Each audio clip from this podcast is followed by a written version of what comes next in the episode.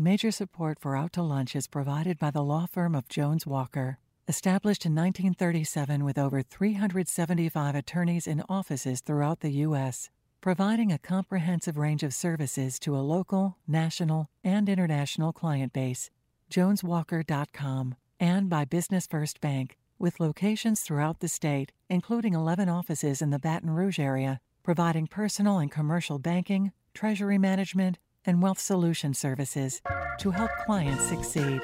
Business First Bank, banking with greater momentum.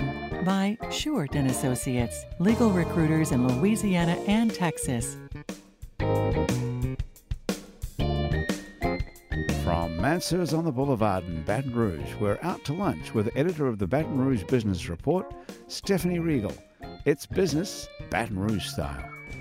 Hi, I'm Stephanie Regal. Welcome to Out to Lunch. Not so long ago, they used to roll up the sidewalks in downtown Baton Rouge at 5 o'clock, or so the saying went, and that wasn't far from the truth. Today, however, downtown is a burgeoning district, home not only to new state office buildings and law firms, but apartments, restaurants, museums and galleries, and even a distillery. The diversity is attracting a vibrant class of young artists and entrepreneurs who are bringing life to this once sleepy area. Walter Tharp is the president and owner of that distillery, Caneland Distilling Company, which makes rum and other whiskey products from sugar cane grown right across the river from Baton Rouge on the Alma Plantation and Sugar Mill, which is owned by Walter's family. Walter hatched the idea of opening the distillery while attending a party at a wedding of the owners of the famed rum company Ron Zacapa in Guatemala. Other owners of sugar mills were there at the wedding, and one common question emerged from the conversations. You have a sugar mill, but you don't make rum. Walter's initial thought was, well, just because we make sugar doesn't mean we make candy bars. But the more he thought about it, the more sense it made. Walter launched the company in 2013, but it would be more than 4 years before Caneland opened for business. Today it is open and doing great so far. Walter's here with me to tell me the story. Thanks for joining us on Out to Lunch. Thanks, Stephanie. It's great to be here. Joining me at the table with Walter is Rodnina Hart, an artist and a facilitator of others' art. She's the exhibitions manager at the Louisiana Art and Science Museum, which has been one of the key attractions downtown since the 1990s. Rodnina juggles her duties with those of being curator at the Healthcare Gallery off of Jefferson Highway, and in her free time, she also serves as a freelance curator for one-off art shows of local artists. Rodnina is active in the Baton Rouge art scene. She grew up here and had her first solo show at the age of 14. She went on to study art at Baton Rouge High and then at LSU, and previously worked at the LSU Gallery downtown at the Shaw Center for the Arts. Rodnina, you're a creative force in this community and an agent for change, and I know you have a lot of ideas about what we're doing right here and what we can do better. An important conversation to have. So thanks for joining us on Out to Lunch. Oh, thank you for having me. Walter, I want to start with you because your background is in business, actually. You started out your career like in the software world, selling high-end software to corporate customers. What made you leave that to come back? Was it just the idea sparked at this wedding party, or had you been thinking about leaving already? Well, no, actually I was asked to leave. Oh. No, I was a victim of a job cut with my old company, so I wound up going down to Guatemala, and a couple of weeks after I was let go from my job, and the idea was hatched down there, and started working on it right afterwards, actually. So great. So where do you start when you come up with an idea like that? You obviously had the raw material, but not much else. That's pretty much it. I really started attending various distilling conferences around the country and networked with people that knew what they were doing. So just kind of put the pieces together. Of course, we had the agricultural resource in Alma and the sugar mill, and so we tied in folks that really know distillation, and they took the raw materials and translated them into excellent spirits.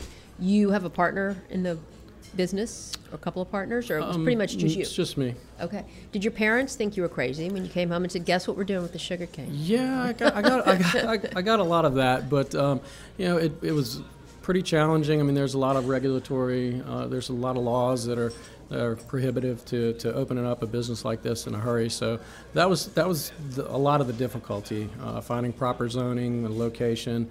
So it took a long time, 4 years to get up and running. Yeah, that is a long time. But I guess you have to make the product and distill it, and that doesn't happen overnight. It's not like Coca-Cola. Correct, and you actually can't start distilling until you have all the legal issues out of the way, which of course that took a long time, but yeah, it was pretty challenging. Well, I want to hear more details, but Rodnina, like Walter, you were also in business for several years before finding an opportunity to work in the arts. You did clerical work for a petrochemical company.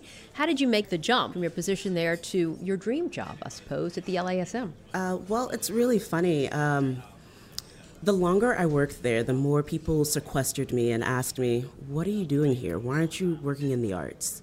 In fact, when I was there, they put me in charge of a large fundraising effort for the arts here in Baton Rouge. So whenever the opportunity came, I worked at the LSU Museum of Art for a number of years, and then I was able to come on over to the Louisiana Art and Science Museum whenever that position came available. And the LASM is just a wonderful resource in this community. So much. And I always thought it was interesting the way that they had art and science. I mean, absolutely. Because most museums try to be either one or the other. Precisely. Or historical. But does that present a challenge in terms of like defining its mission of what it wants to be?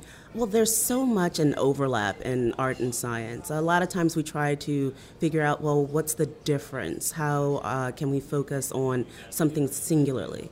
But in working with the Art and Science Museum, some things are pure art, some things are pure science, but a lot is that overlap. Where that lies is where we do a lot of our exhibitions. And so do you decide what the exhibitions will be? Do you go out and procure the work or, you know, arrange to borrow it? Or I work with the curator. She will come up with the concept for the exhibition.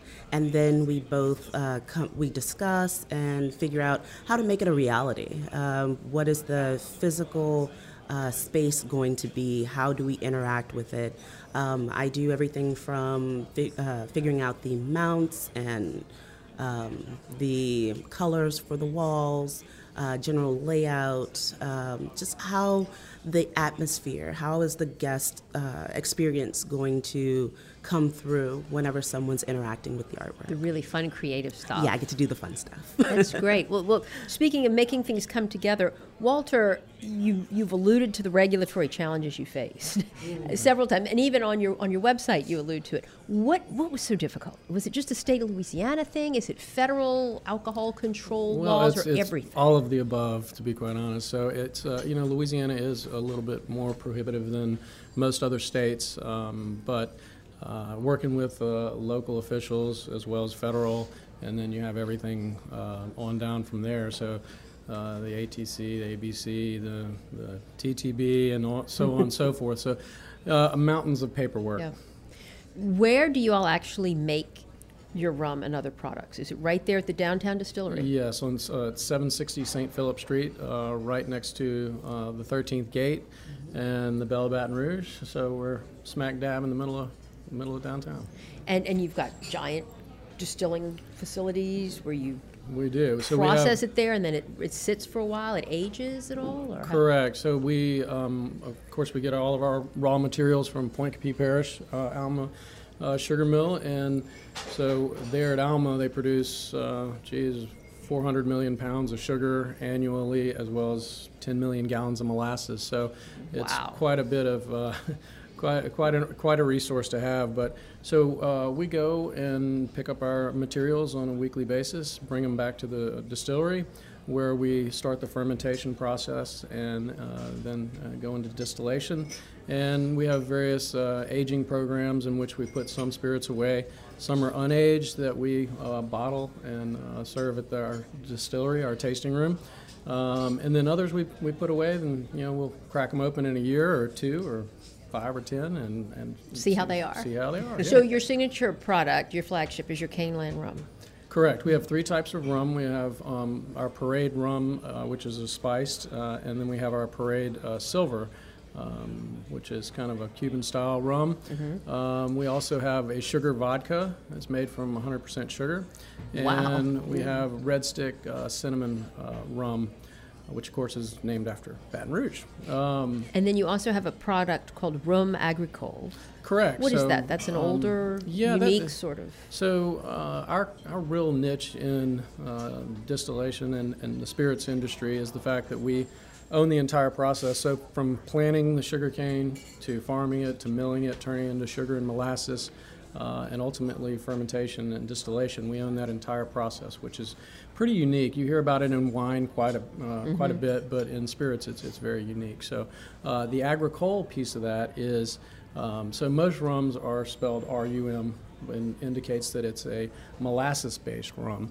Our HUM is a French designation that indicates that it's made from fresh pressed cane juice.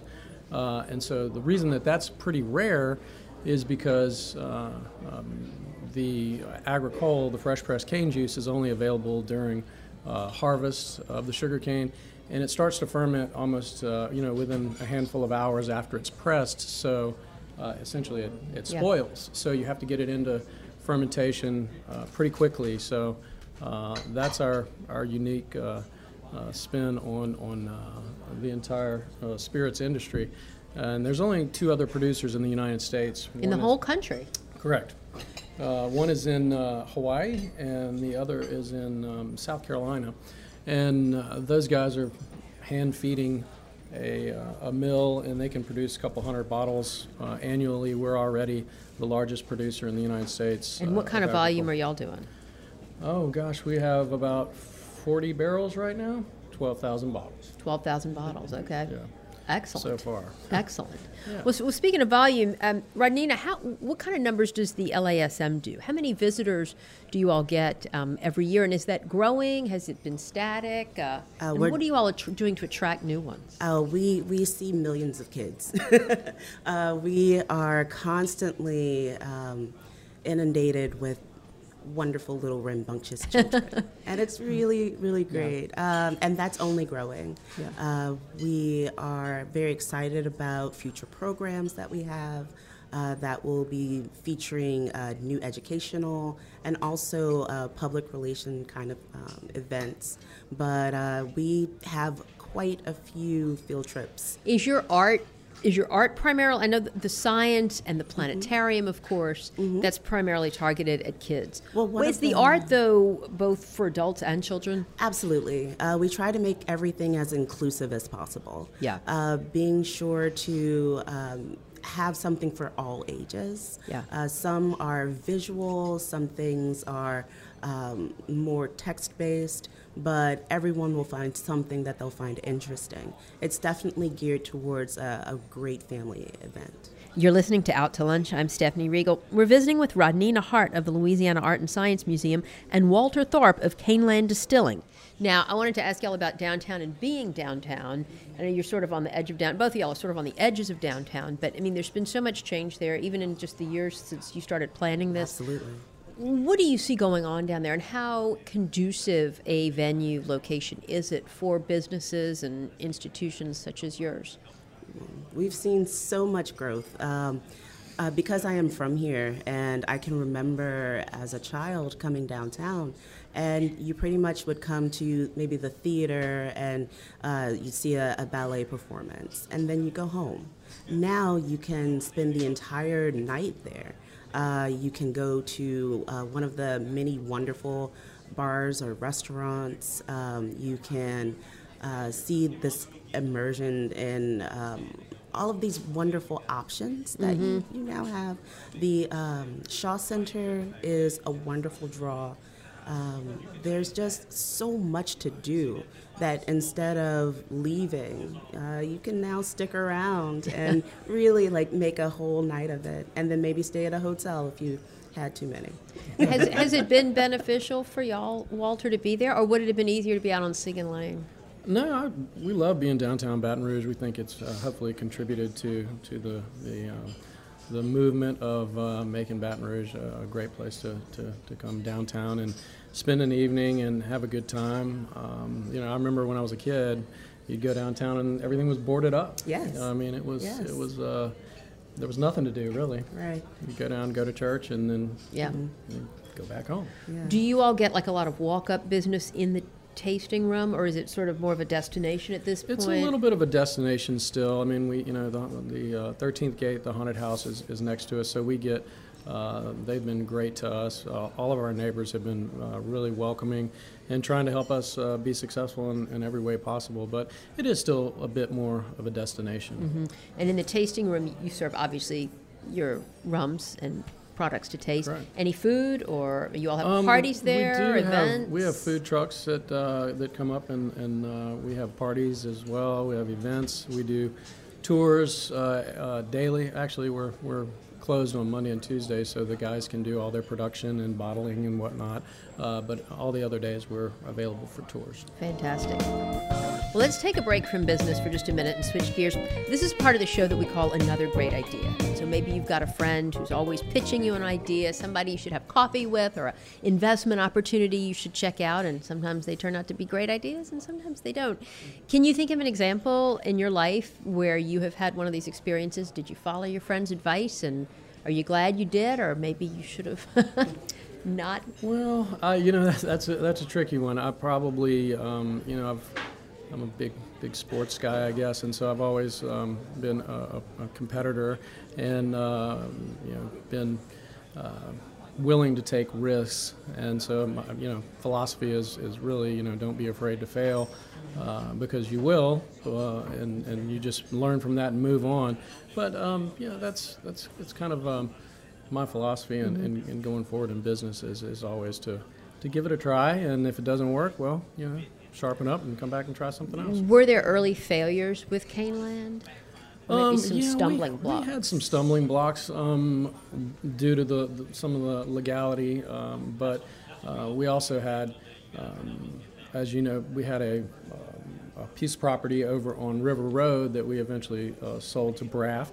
And so that was, we had all our engineering ready to go for that property. We had, our still was actually manufactured, so we had to return that and start over. So that was about a year setback, but the price was right, and I think it's done a good job for the water campus to have that, and I think it's served well. Yeah, well, good.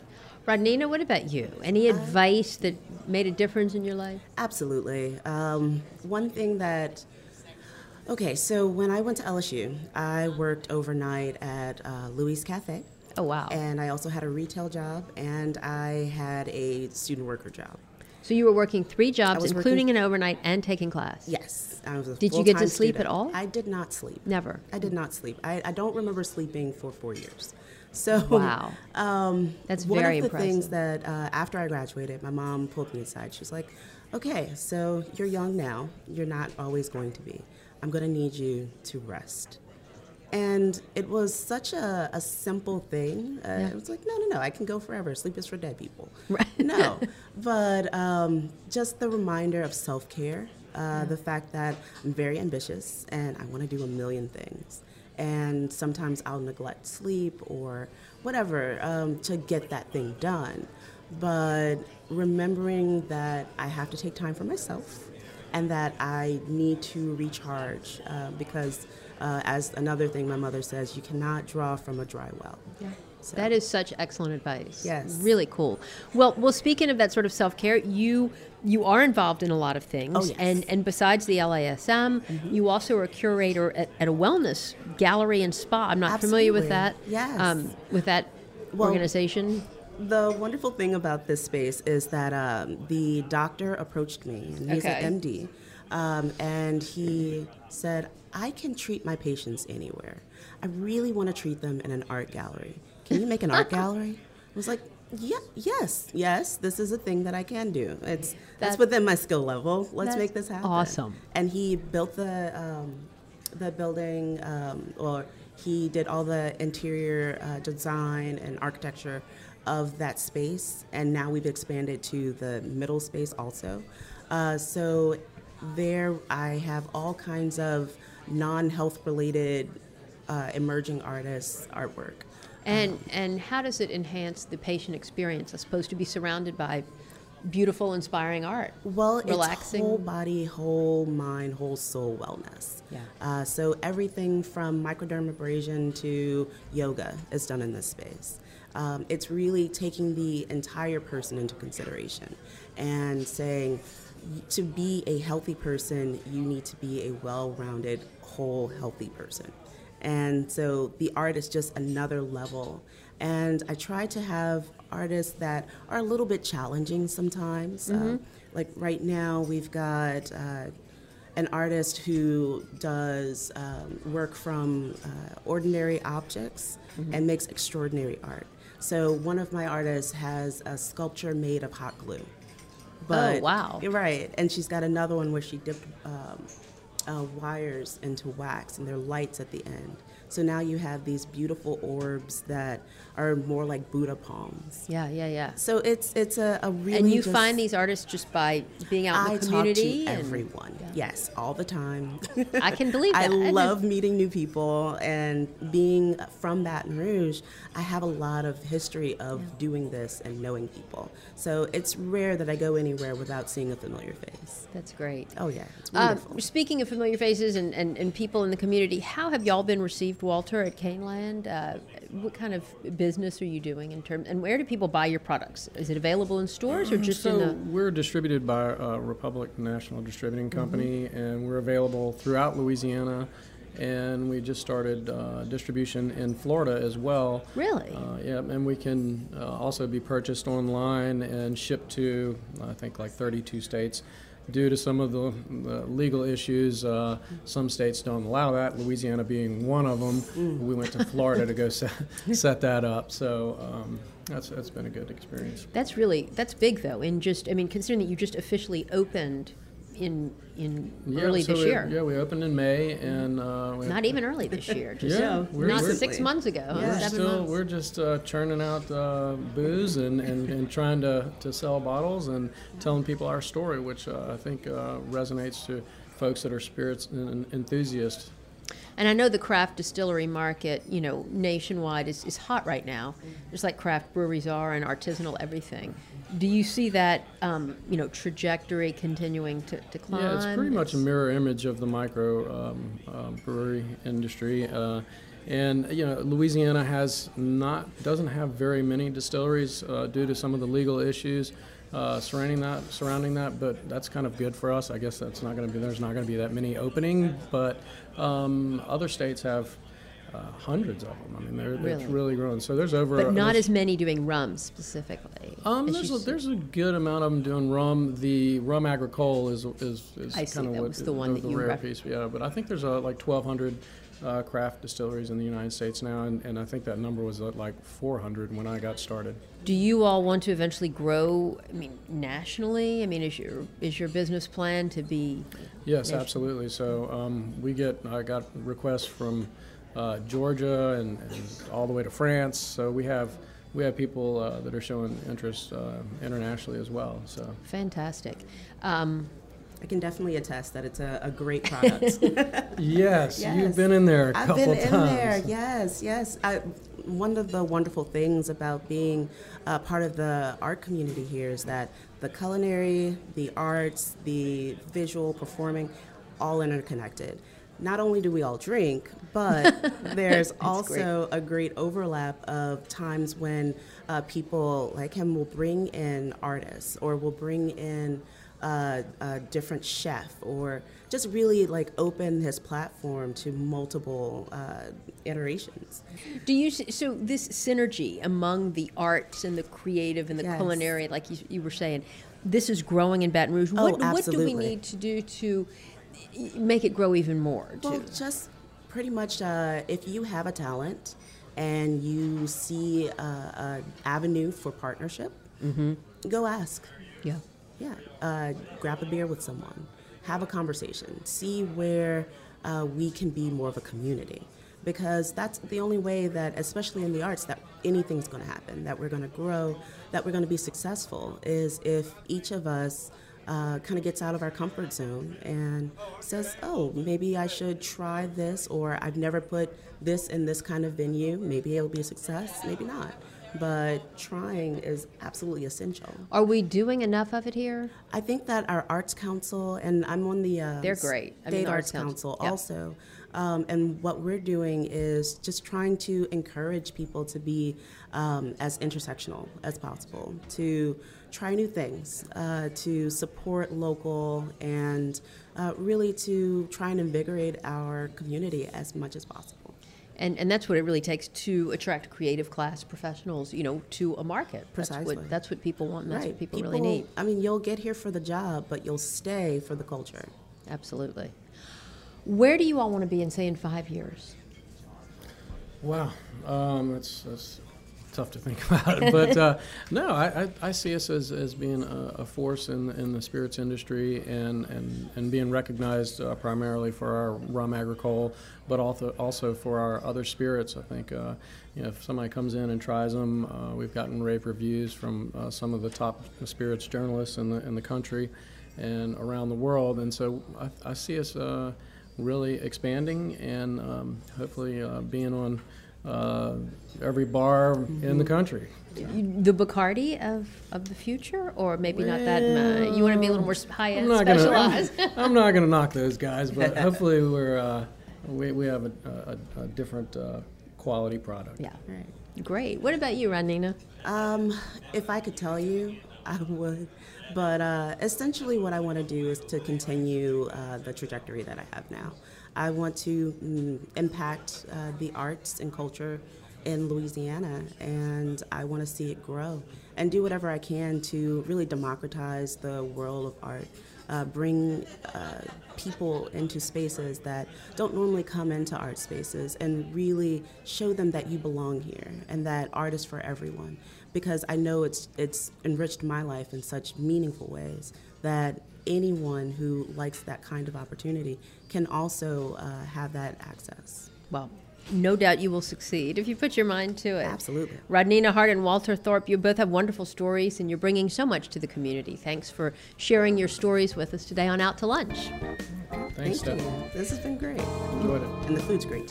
Yeah, it is. My guests today on Out to Lunch have been Walter Thorpe of Caneland Distilling and artist Rodnina Hart of the LASM. You can find out more about Walter Thorpe and Ronina Hart by following the links on our website, itsbatonrouge.la and wrkf.org.